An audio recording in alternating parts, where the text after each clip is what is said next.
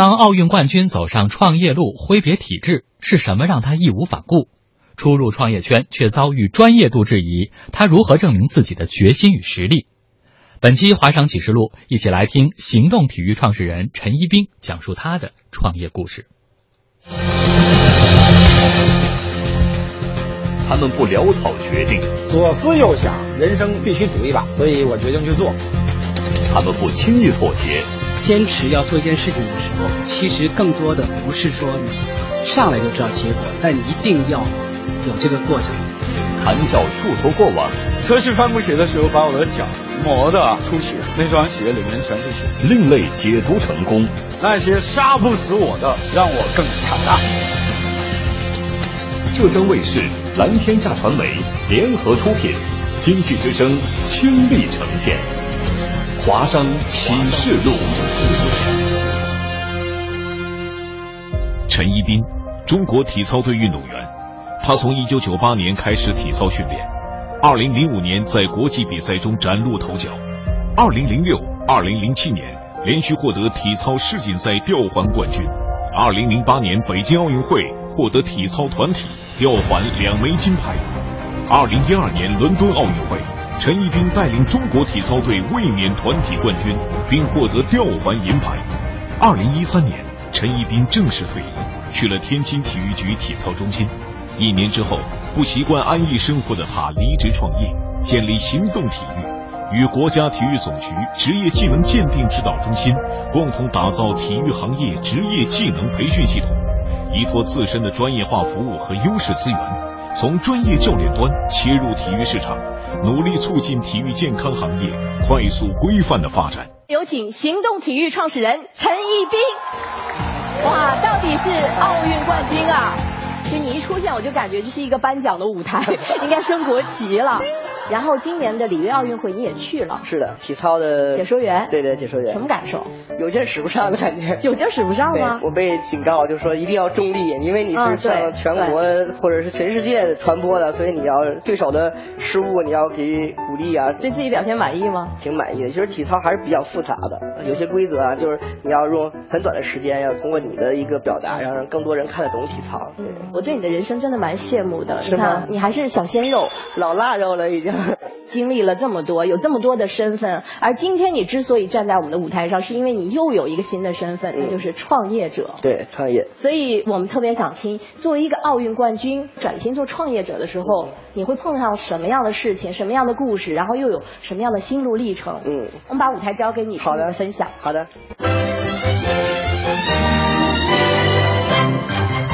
一下就紧张了哈，就是先跟大家打声招呼啊，大家好啊。今天我的演讲主题是不想当老总的奥运冠军不是一个好创业者。很多人问我为什么退役之后要创业，其实就是一个体育的梦想吧。我在退役之后回到天津体育局，曾经是一个体操中心的副主任。为什么我们在转身之后只有一个回到专业队这么一个窄的路呢？就像我练了24年的体操，对于很多的训练，很多的专业性是完全能够普及给大众的。我要去探索是不是我能够去做更多的事情。之前全国每年如果只是说退役运动员的话，差不多有8000，但是他们在转身的时候都非常的难，市场上更找不到更好的专业运动员去教你去健身。那为什么没有人去做这件事情呢？所以我当时创业的时候就是想把这些人整合进来，我需要搭建一个平台，这个平台是需要给更多退役运动员，甚至更多的人来做一些真正中国现代体育的一些需求。那也就是成立了行动体育。行动体育现在成立1年，做了几件事情。一个是整合了全国国家职业资格教练的认证。其实在现在的这个大众的健身市场是非常混乱的，会觉得谁都能教人。其实在我24年专业经验来讲，我很害怕去教别人，我需要学习更多更专业的知识，我才敢给别人说你现在跑步啊，你应该只跑1公里每天，怎么样开始，怎么样去避免伤病。所以在这样的情况下，行动体育现在在做国家职业资格教练的凭证。这个证其实是跟驾照是一样的，也就是说未来在这个市场上，希望所有的在做的人在找教练的时候，真正的能够有一个知道他这个教练的水平。我从5岁我就知道，其实有很多很多困难，我会受伤，我会有很多比赛压力，甚至是来自对手的压力。站在这儿，作为一个创业者来讲，也有很多很多的可怕的事情。我记得我的发布会，第一次发布会的时候，我是准备了2个月吧，每天我要看 PPT， 我要去知道自己要讲什么。结果我一上台讲的磕磕巴巴，然后断片。第二次的发布会6月22号，又准备2个月，每天到3点，然后我要清晰我要自己做什么，包括怎么样去见投资人。我第一次见投资人是拿1张纸，我告诉投资人我要做中国体育从业人员的平台，未来给这些退役运动员去做就业。但是有一些投资人并不是这么理解，去质疑你，甚至是去嘲笑你，会觉得你就是一个奥运明星，你现在创业是非常不现实的。其实我是可以生活的非常好的，结婚以后有自己的家庭，有自己的宝宝。那其实创业之后真的是非常的辛苦，每天12个小时以上的工作，每天早晨起来就是看看宝宝，一般都是在睡觉，就去公司了，要回到家里一般都是晚上10点啊，11点了，一般看到宝宝也都是在睡，所以其实很辛苦，但我很享受这种成就感。带着对梦想的执着，陈一斌再次出发。可是创业的赛场上，一个人的单打独斗注定失败。和体操团体赛一样，团队成员之间的默契合作、相互扶持尤为重要。那么在寻觅合伙人、组建团队的过程，还有哪些高难度动作需要他去一一征服呢？刚开始创业，我只知道我自己在我的一个圈子里，我会做哪些事，我能做哪些事。那真正创业以后，我会发现你不知道太多了，你要不停的学习。每天早上起来，我要看同类的产品，然后别人在怎么做，然后你要知道你现在要做什么。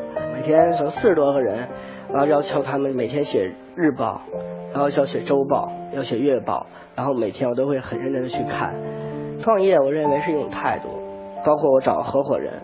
其实大家也知道啊，其实创业现在已经不是一个人的时代，一定要有合伙人。对于我来说，选择什么样的合伙人，第一，不能有退路的，因为人一旦有了退路，就不能激发自己的潜能。所以我的合伙人一定是全职且没有退路的合伙人。其实我对我自己是一个特别苛刻的人，必须是追求完美的一种性格。刚开始管理员工的时候，我也是在学习。为什么这么说呢？因为一上来我觉得，我以为所有的员工都会是跟我一个心态，都会觉得啊，这是一定是非常非常完美的。但是其实慢慢发现，不是所有人他都是跟你一个心态。所以作为管理者，你要把大家的思想统一。其实统一思想是非常难的。那既然统一不了思想，统一目标，这是最主要的。你要告诉大家我们的目标是什么，达到这个目标以后你能得到什么。所以在管理公司的时候，更多是学习怎么样去管理好大家的一种状态。现在市场上有很多 EMBA 的学习，其实我并不是不想去，更多的时候我是觉得在什么时候做什么样的事情。我现在这个时候更多的是需要我在这里真的去摸索，去实践。但其实每一个创业者他的道路都是不一样的。在我看来，我自己的学习过程更多的是实践。为什么叫行动体育？其实我自己是一个行动者，更多的是我是愿意走在前面，没有人比我更懂行动体育要做什么。所以我觉得这也是一份责任，一个我自己的一个梦想吧。其实我刚开始别人叫我陈总还是非常介意的，为什么？因为我觉得我更多的是运动员，别人叫我陈总的时候，我总觉得带有一个非常浓厚的商业气息。但是我经过学习，经过看书以后，我非常释然，我更多愿意别人现在叫我陈总。有一段话在一本书上看得非常好，一个商业它是必须有盈利的，如果你的商业能够为社会做出最大的贡献，你应该盈利的越来越好。我觉得我一定要做陈总，而且我的公司一定要盈利，而且我希望我的盈利越来越大，这样我才会为中国体育做出更大的贡献。所以我希望大家都叫我陈总，谢谢大家。谢谢陈总给我们带来的分享。我觉得这种感觉其实还蛮奇妙的，就明明就是一个笑起来超级阳光的体操冠军啊，可是刚才在说的时候就感觉你就是一个侃侃而谈的 boss。 是吗？嗯，当你和一些投资人见面的时候，你肯定是有很多的优势的，比如说你的知名度，你的自带的光环，包括你身边很多的这种体育冠军的这种队友的资源。但是作为一个创业者，你也有很多的劣势吧，比如说投资人在跟你见面的时候会对你带一些天生的偏见吧。对，你刚才说的优势，比如说你可能会更好的见到投资机构的合伙人，他如果好他会直接去投你，但同样的他会质疑你，比如说你是不是全职的，你是不是只是一个明星代言，那你怎么向他表明你的态度呢？不但是全职的，而且我是全心的在做这件事儿。因为其实谁也骗不了谁，你一谈的时候，他就知道你真正的有没有参与到业务当中，数据，你的规划，你的所有东西，在你讲的时候他都会非常清楚，没法忽悠。对，你参与了多少，因为你有的时候你没有参与的时候你确实不懂。对，你的自信来源于你对体育这个行业还是很了解。对，是的。好，接下来我们再进入今天的青春追梦人的互动环节哈。欣欣。AB 你好。你好。我是做一个互联网健身的一个创业项目乐客运动，可能未来1到2年我们在全国可能会有将近近1000家的门店，所以的话我们对整个教练的需求会非常非常大。对，其实现在市场上会有非常非常多的这个教练培训机构，大部分都是这种商业化的操作。那相对于行动体育来讲，我觉得它可能会有国家体育总局的一些背景做背书。我想知道的是，这样的培训机构它区别于一般的商业化的这种健身机构区别点在哪？现在就是我们很多有这种教练资格证的都是一些商业机构颁发的。对，就是比如说陈一冰，现在我建了一个陈一冰健身学院，陈一冰的一个健身课程，其实我就是可以去招生了，然后你经过我编排的课程，我能这个课程3个月，然后你交了钱，最后差不多我就可以颁发了。那对于国职来讲，它是一个政府部门，那它对这个考核机制是非常严格的，就是它真的是应试，就是要考理论，它要掌握这个生理解剖、运动生理这些，它要知道哪块肌肉叫什么，它是什么样的功能，包括实操，它为什么练，我对卧推为什么要是这样练，它是一个硬性考试，且最后的培训完了以后考试，它是要分到全国28个鉴定站，体育局来呈现最后这个教练是不是国家认证的职业资格的这么一个证书。所以在这个监管机构上，这是一个非常严格的。就我可不可以理解成为国职它应该是从事健身行业一个入门的一个，应该是一个，对对对，应该是一个入门门槛。其实我们在推行的就是类似于，我希望健身教练都拿一个驾照。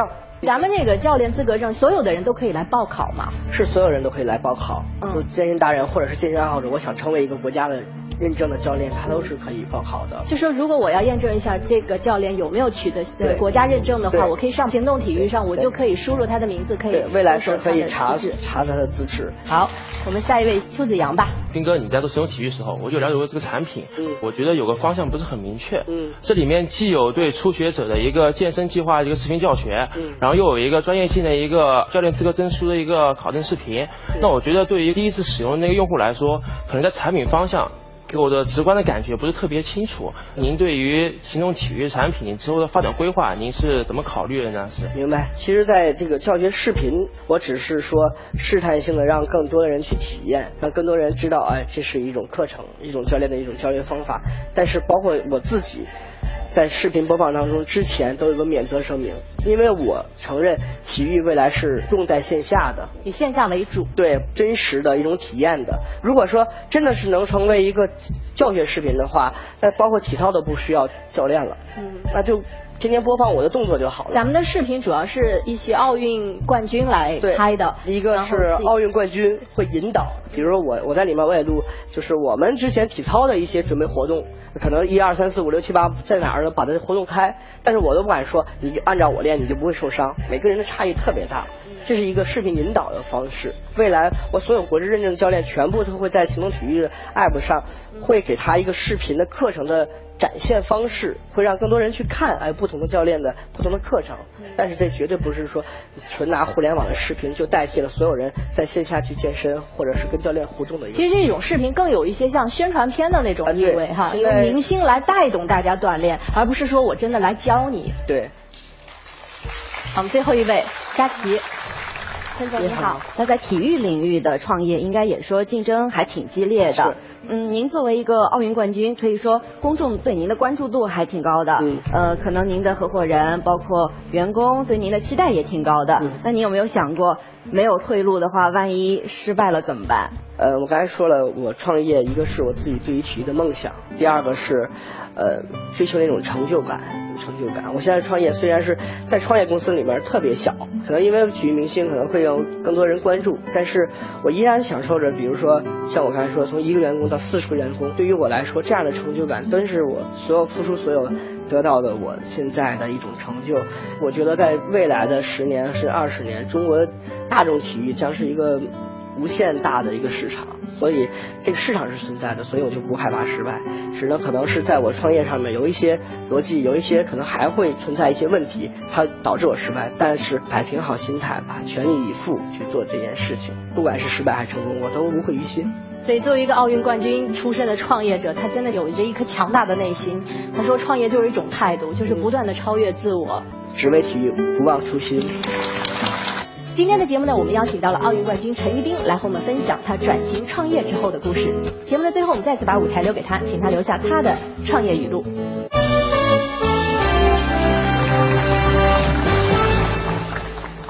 只为体育不忘初心，我是行动体育创始人陈一冰。